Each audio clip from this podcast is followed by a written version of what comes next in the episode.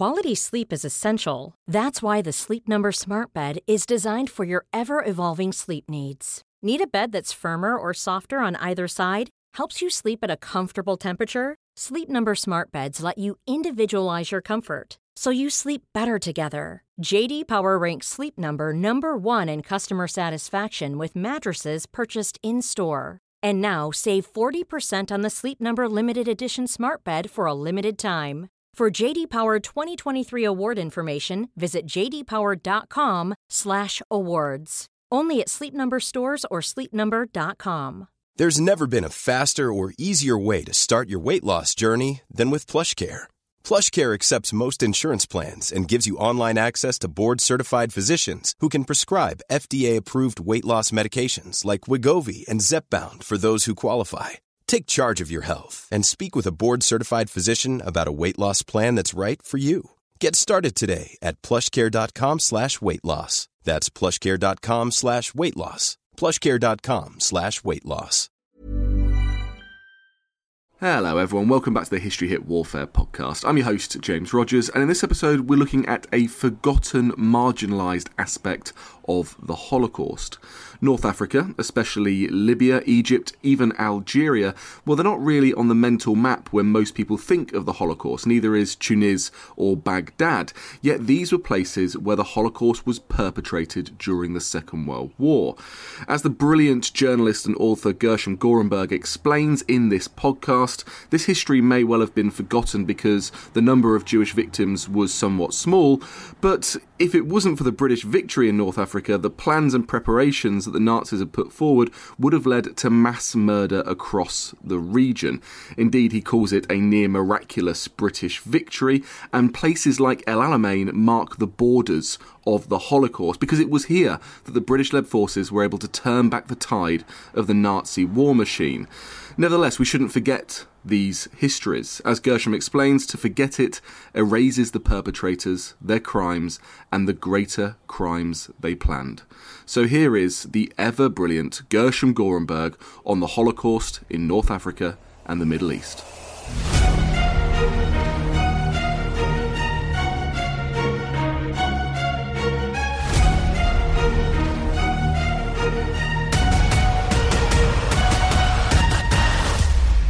Hi Gershom, welcome back onto the Warfare podcast. How are you doing today?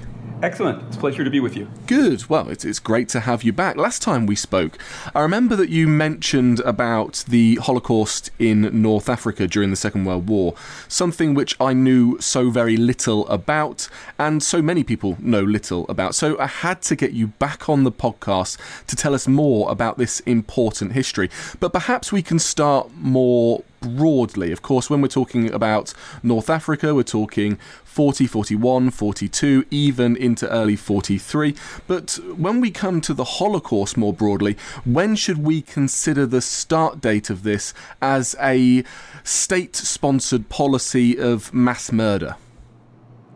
That's a debated question because there's a whole debate which I'm not going to try to settle between the historians who say that the plan for mass murder of all the Jews was there for the beginning, and those who say that it sort of organically developed one step at a time in Nazi policy.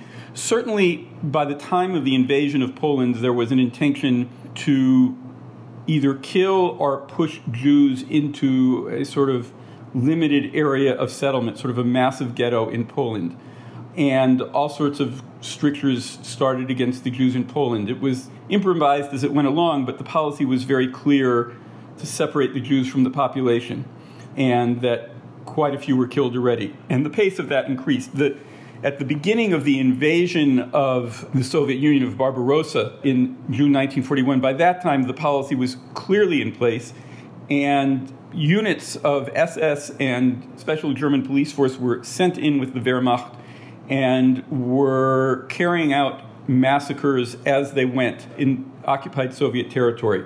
In fact, and here's a little aside to the code breaking side of the story, which is where we started last time. Bletchley Park, GCHQ's center in the British countryside, their code breakers had broken the ciphers of the SS and of the special German police units. And although they only were able to intercept a portion of the messages, By the summer of 1941, they were already receiving regular reports in which these units reported how many Jews they had killed that day. And these reports were sent on to Churchill with his daily packet of intelligence reports. And in August of 1941, Churchill gave a speech, broadcast speech, in which he said that a crime without a name was taking place in the territory that the Nazis were conquering in Soviet territory. He did not mention specifically that the people being killed were mainly Jews, but he made it clear that thousands and thousands of people were being massacred. And here's a connection to the North African front. So by the end of the summer, the authorities of the SS had come to the conclusion that this was tiring their troops out too much to commit mass murder by shooting. They wanted a more efficient method of murdering large numbers of people, and they decided that the way to do that would be mobile gas chambers. And this idea had already been tried experimentally, but the person who was put in charge of mass producing these vehicles of death was an SS officer by the name of Walter Rauff. And by the autumn of 1941, his operation was producing these vans, which were sent to Eastern Europe for the murder of Jews. Uh, by the end of the war, the estimates are a half a million or more Jews were killed in the mobile death chambers that Rauff was in charge of producing. And I mention this because Rauff also plays a critical role in the history of the Holocaust outside of Europe. So take us through to this next stage of the history then, because the Holocaust in Europe is well documented, although of course we're hearing lots of and learning lots of new things all the time. But when it comes to North Africa, when does this begin? One question I've got to ask is Does it begin with the Germans and the SS and the deployment of these mobile gas chambers, or is it even earlier? Because, of course, it's the Italian invasion through to Egypt and Libya as early as September 1940. Do the Italians take part in this? Does Mussolini have a role? Well, Mussolini had adopted a racist anti Semitic policy by 1938 and had introduced race laws in Italy that were very similar to the Nuremberg laws, expelling Jews from professions. Up to that time, the fascist party had been an authoritarian party but had not been explicitly anti Semitic, and were even Jews who were members of the fascist party. They were, of course, expelled from the fascist party. They were expelled from the military, from education. Their books weren't published anymore. All sorts of measures were taken against the Jews of Italy. Libya was at that time an Italian colony. It's the piece that Italy had managed to bite out of Africa, as it were. And officially, the race laws were supposed to be applied in Libya as well. The Italian governor in Libya, a general by the name of Balbo, who was actually one of the original fascists and, and sort of a rival of Mussolini, he was an old time fascist. He didn't believe in these race laws, particularly because he thought it would damage his colony economically. So he was only applying them sporadically. In June of 1940, Italy entered the war on Germany's side, invaded and took a very small piece of French territory, and very soon after that, Balbo was shot down by friendly fire in Libya. His plane was mistaken for a British plane, an anti aircraft unit shot it down, and he was replaced. And the new governor started implementing the race laws fully in Libya. So, already by that time, anti Semitic measures were taking place in Libya. Meanwhile, pretty much at the same time, France surrendered. The Vichy regime came into existence. And partly out of its own far right tendencies and partly under German pressure, it also instituted anti Semitic race laws. And these laws were applied in the Vichy colonies, the French colonies in North Africa, directly in Algeria, which was officially part of France and through the local leaders in the protectorates of Morocco and Tunisia. So by the summer of 1940, the Jews of all of those colonies were being subjected to the radical government discrimination of the sort that went on before the war in Germany and that went on in Germany's satellites in Europe, such as Hungary, for instance. The reach of anti Semitism, of programmatic racial European anti Semitism, had already come to North Africa by that time. Now, Mussolini's goal, his fantasy, his vision, was to recreate the Roman Empire. What that meant, from his viewpoint, was conquering the Balkans and the Middle East. That's why, you know, it was part of this vision that he had seized Albania, that they invaded Greece. And in September of 1940, Italian troops invaded Egypt. The goal was to conquer Egypt and move on into the Middle East to create this new Roman Empire that Mussolini dreamed of. Soon afterwards, the British counterattacked, managed to push the Italians out of Egypt, and even to take the eastern part of Libya, known as Cyrenaica.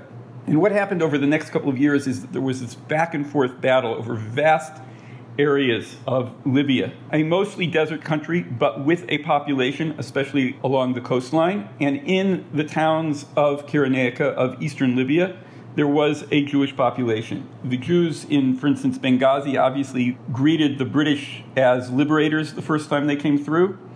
By January of 1942, Benghazi had changed hands four times, been conquered by the British, and then back by the Italians, and then by the British, and then back by the Italians. And Mussolini was looking for a pretext, an excuse, an explanation for why his troops were doing so badly. And he decided, in line with the, the Nazi ideas that he had adopted, that it must be the Jews.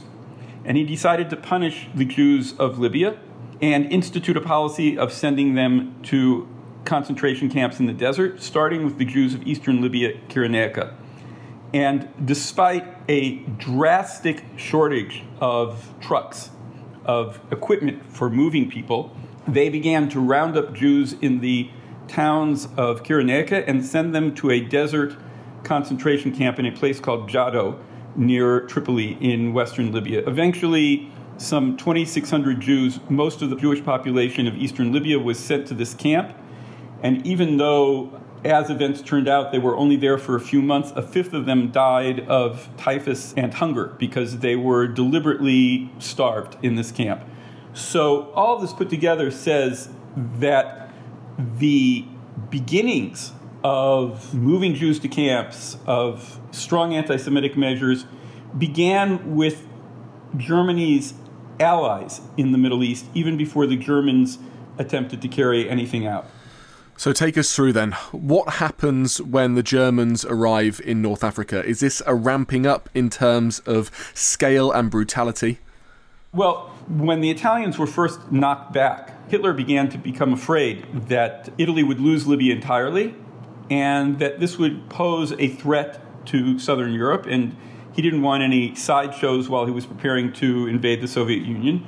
So he decided to back up the Italians in Libya, just as he did soon afterwards in Greece.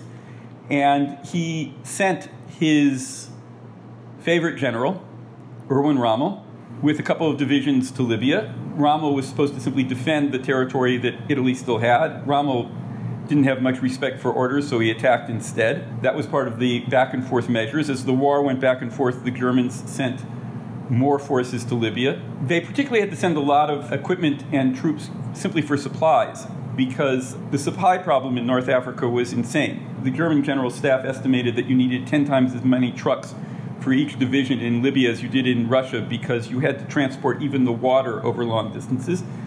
At this stage, Libya was still under Italian direct rule, but in June of 1942, Rommel succeeded in breaking through the British lines. He captured Tobruk, the famous port in eastern Libya that had held out so long the year before against the Germans.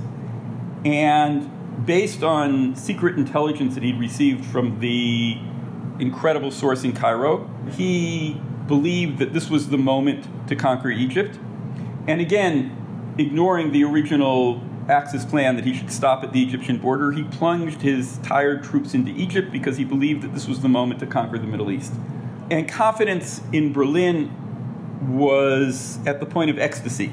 The belief in Berlin explicitly told, for instance, the Japanese ambassador was that Rommel would take the cities of Egypt, take the Suez Canal, drive through the Middle East, take the oil fields of Iraq.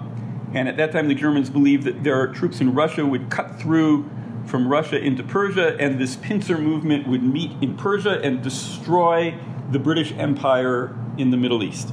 The confidence was at an all time high. And Hitler had explicitly told Mufti, the former Islamic leader of Palestine, Haj Amin al Husseini, in a meeting in 1941, that Hitler's plan was also to murder the Jews of the Middle East. In other words, the Nazi war against the Jews, which was one of the central war aims of the Nazis, never had a geographical limit. It was to be extended as far as German troops reached. So when Rommel invaded Egypt, the SS created an Einsatzkommando, a mobile killing unit, to send to Egypt with Rommel's troops and to move forward as they expected to happen with Rommel's troop. And this unit was commanded by the same SS officer, Walter Rauff, who had been the production chief of the mobile gas chambers. Rauff flew to El Alamein. He met with Rommel's chief of staff there in July of 1942. And the chief of staff told Rauff, you know, we're being held up a little bit by logistic problems. We haven't quite broken through. So we don't have trucks yet to take you into Egypt. Your unit should wait in Athens, where you can immediately deploy to Egypt and then further in the Middle East as soon as we break through. By the time this meeting took place, this speech was disingenuous.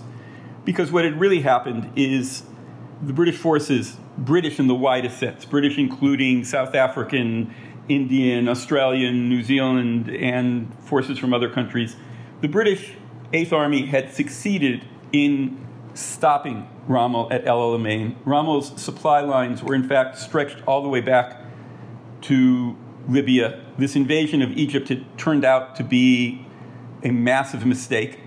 And Rommel never got past El Alamein, and Rauff was never, thankfully, deployed to the Middle East to carry out this plan for genocide in the Middle East. But there was a postscript to this, an epilogue. In October of 1942, famously, the new British commander in Egypt, Bernard Montgomery, counterattacked at El Alamein. After a protracted battle, Rommel's force basically collapsed, and he retreated back to Libya, and then after that, all the way through Libya.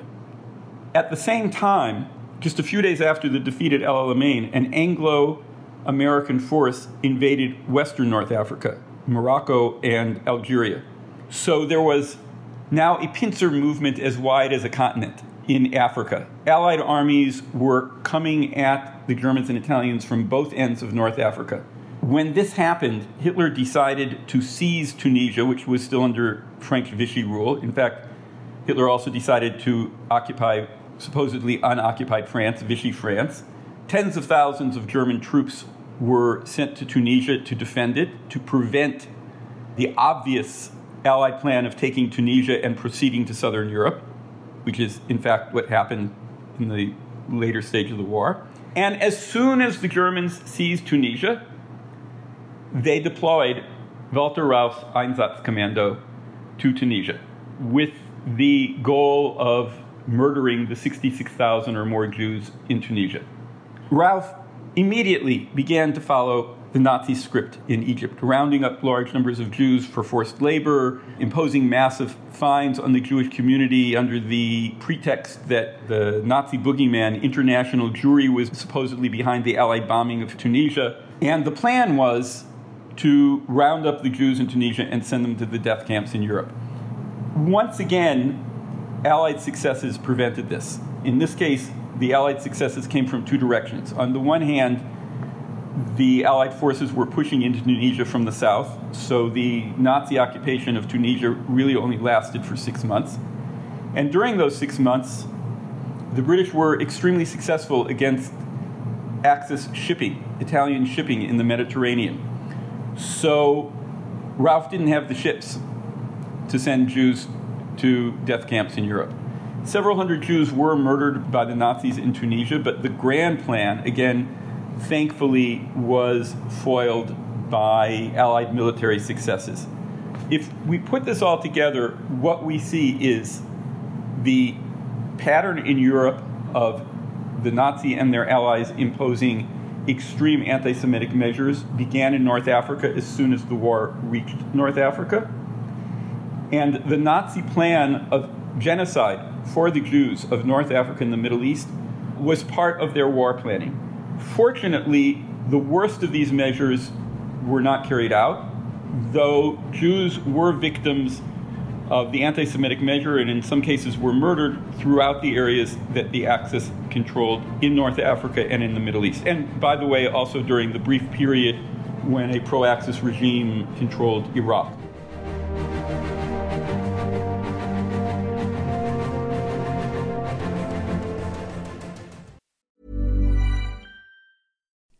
You like to look five years younger? In a clinical study, people that had volume added with Juvederm Voluma XC in the cheeks perceived themselves as looking five years younger at six months after treatment. Look younger, feel like you. Add volume for lift and contour in the cheeks with Juvederm Voluma XC. Reverse signs of aging by adding volume to smooth laugh lines with Juvederm Vollure XC. For important safety information and to find a licensed specialist, visit juvederm.com. That's J U V E D E R M.com. Not for people with severe allergic reactions, allergies to lidocaine, or the proteins used in Juvederm. Common side effects include injection site redness, swelling, pain, tenderness, firmness, lumps, bumps, bruising, discoloration, or itching. There's a risk of unintentional injection into a blood vessel, which can cause vision abnormalities, blindness, stroke, temporary scabs, or scarring. Talk to a licensed specialist to find out if it's right for you. Ready to pop the question? The jewelers at BlueNile.com have got sparkle down to a science with beautiful lab grown diamonds worthy of your most brilliant moments. Their lab grown diamonds are independently graded and guaranteed identical to natural diamonds, and they're ready to ship to your door. Go to Bluenile.com and use promo code LISTEN to get $50 off your purchase of $500 or more. That's code LISTEN at Bluenile.com for $50 off. Bluenile.com code LISTEN. Even when we're on a budget, we still deserve nice things. Quince is a place to scoop up stunning high end goods for 50 to 80% less than similar brands. They have buttery soft cashmere sweaters starting at $50, luxurious Italian leather bags, and so much more. Plus, Quince only works with factories that use safe, ethical, and responsible manufacturing. Get the high-end goods you'll love without the high price tag with Quince. Go to quince.com/style for free shipping and 365-day returns. Imagine a millennium that laid the foundations for the modern world as we know it today, when kingdoms were forged, languages shaped, cultures created. I'm Dr. Kat Jarman, and on Gone Medieval, my co host Matt Lewis and I will tell you just why the so called Dark Ages really weren't that dark after all. Subscribe to Gone Medieval by History Hit wherever you get your podcasts.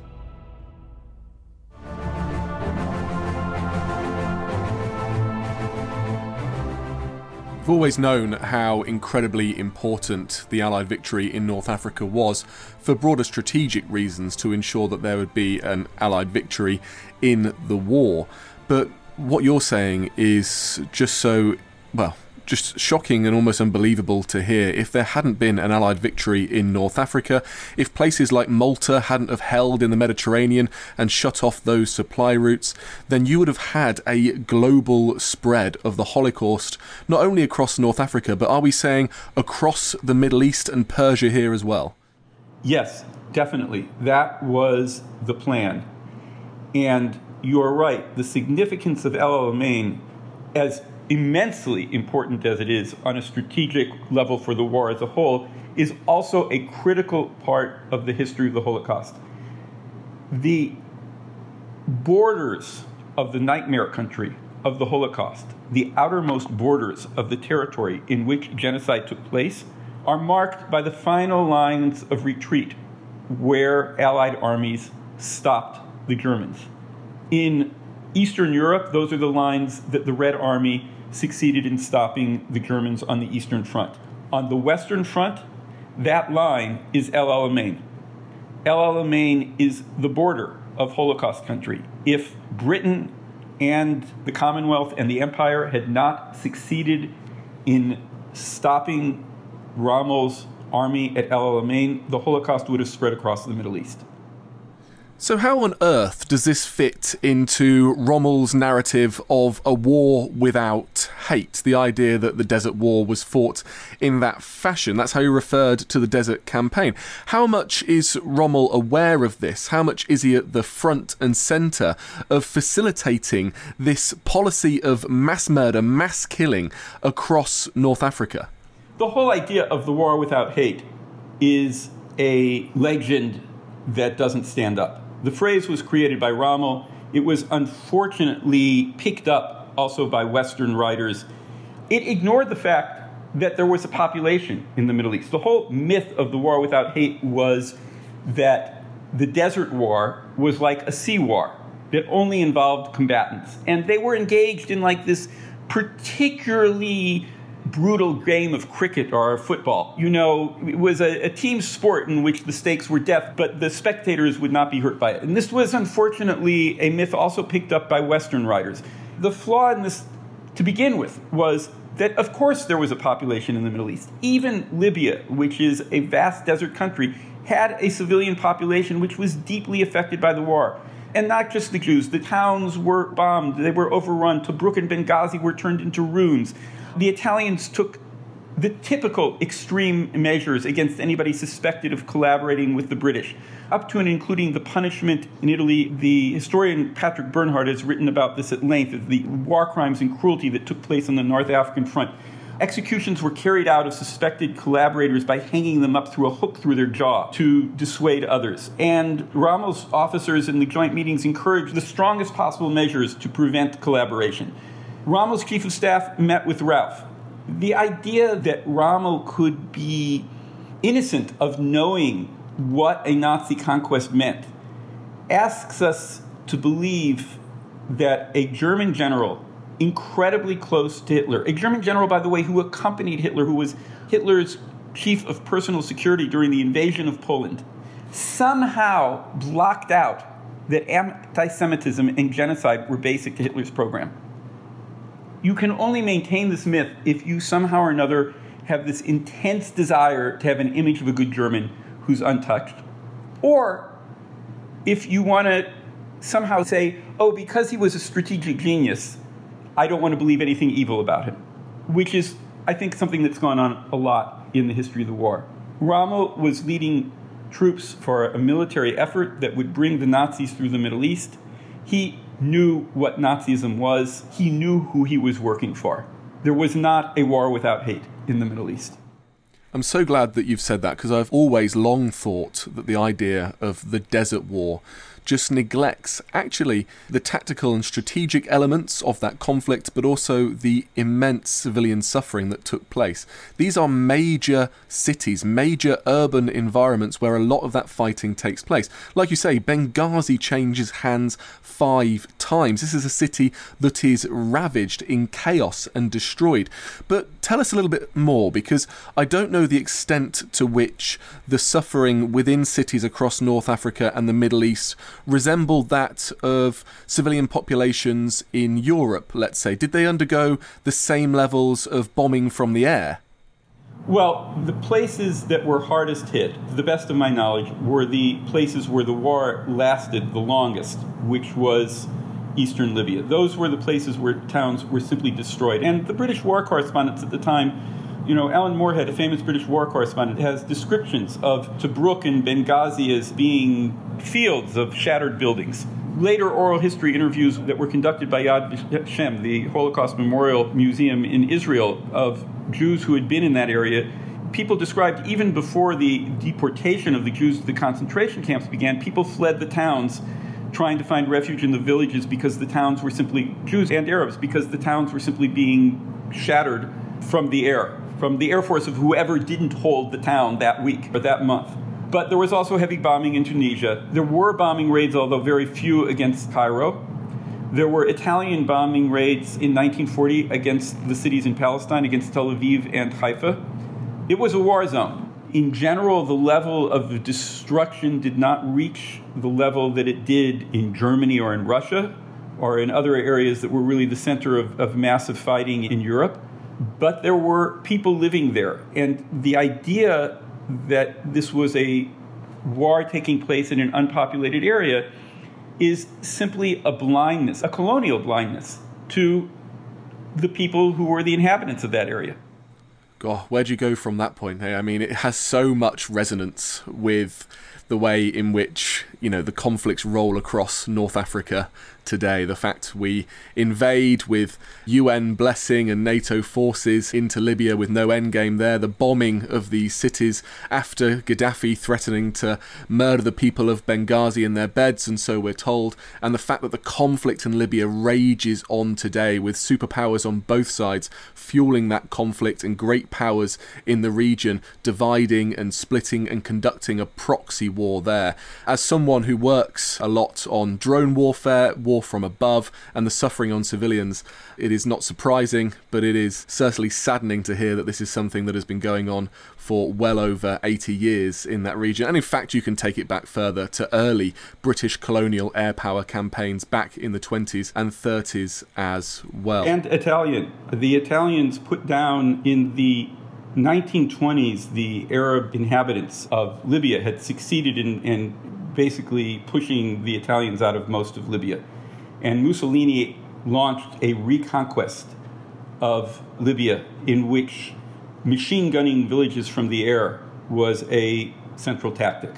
And estimates are that up to 100,000 out of the 800,000 people in Libya were killed or died of disease or hunger during the Italian reconquest. So the suffering of the civilian population there preceded World War II. And if you're going to talk about how this foreshadows later conflicts, we should also discuss what happened in Iraq. Because in April of 1941, a coup took place in Iraq against the pro British government. It was led by four colonels who were pro Nazi and in touch with the Nazis. Again, messages decoded at Bletchley Park showed that the Germans were sending unmarked aircraft with supplies for the new regime. And Britain quickly launched an invasion of Iraq. This sounds like, you know, we're talking about a later decade, but we're talking about 1941. And by the end of May 1941, the pro Nazi regime in Iraq collapsed, and British troops were just outside of Baghdad. Now, what happened at this point, the king of Iraq at that point was a seven year old, so the country was being ruled by a regent.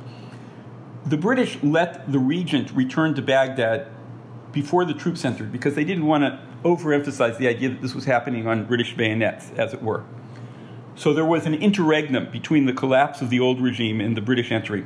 In those couple of days, mass violence broke out against the Jews of Baghdad, led by Iraqi soldiers and pro Nazi youth movements.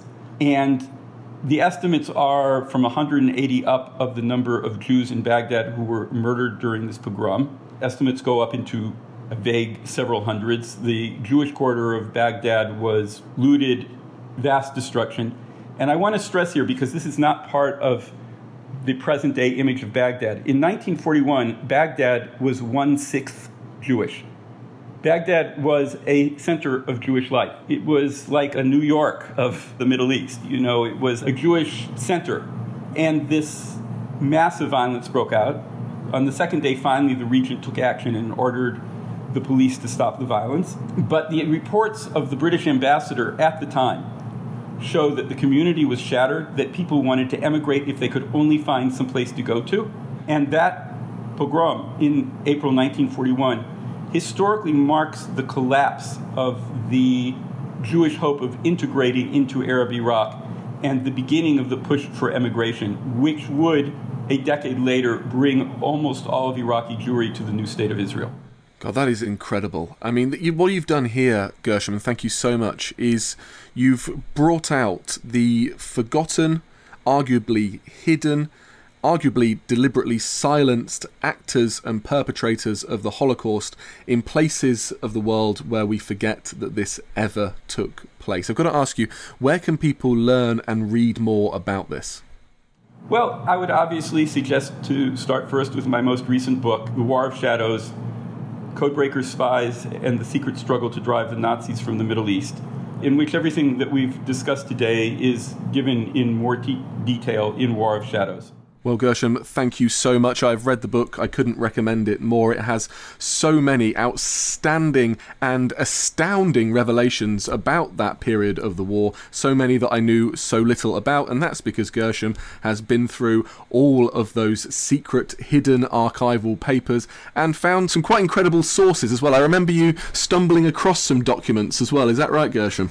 Well, I tracked things down in some strange places. For instance, the critical papers of the American military attache in Cairo, which form a running account of the battle there from a allied but non-British source, were mostly unavailable in the American archives for reasons which are not clear. There was a lot of chaos in the filing. There's also documents that are still classified from World War II I would explain to you why that's the case as soon as I could look at the documents to tell you why somebody would keep them classified. And I wanted to track down those papers because they were a crucial part of the story. And I eventually tracked down the colonel's granddaughter. And rather miraculously, she had inherited her grandfather's house. And in the attic were a stack of manila envelopes with the originals of his cables from Cairo. So that became a very, very important source on what happened during this war. Important is an understatement. I think that is a historian's dream, wish. It is a gold mine to find something like that, and I have no doubt that there'll be much more coming from you and from those files as well, and we'll get you back on the Warfare podcast. Thank you so much for your time, Gershom. Thank you. It's been a pleasure speaking with you today.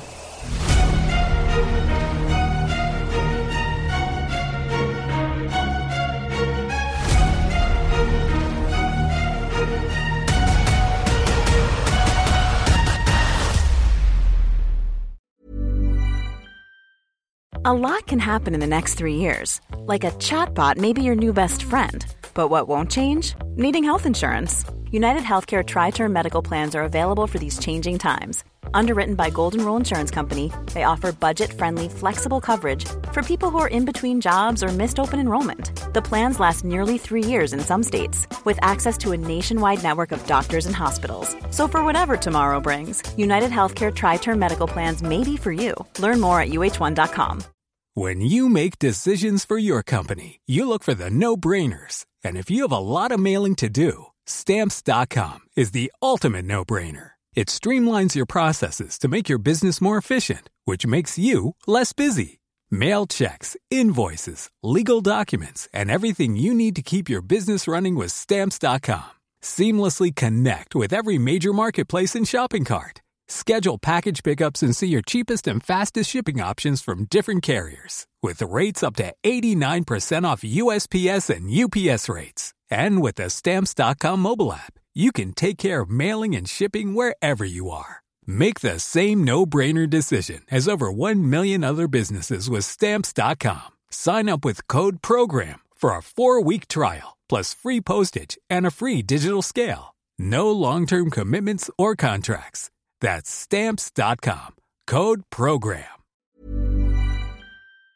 And before you go, remember as a Warfare listener, you get a special discount at History Hit. Subscribers get access to blissfully uninterrupted, ad free podcasts and thousands of hours of history documentaries. You've got everything from the American Revolution to my own documentaries like Traces of War, Weapons of War, and 24 Hours in Normandy, where I follow in the footsteps of the Green Howards on D Day from their beach landings to being awarded the Victoria Cross and all the way through their first day where they made it seven miles inland further than any other British or American unit. So head over to historyhit.com forward slash subscribe or follow the link in the show notes and use the code WARFARE to get 50% off your next three months. That's the code WARFARE to get 50% off. And if you're an Apple listener, you can subscribe for new ad free episodes within the app. So give it a go. I know you're gonna love it.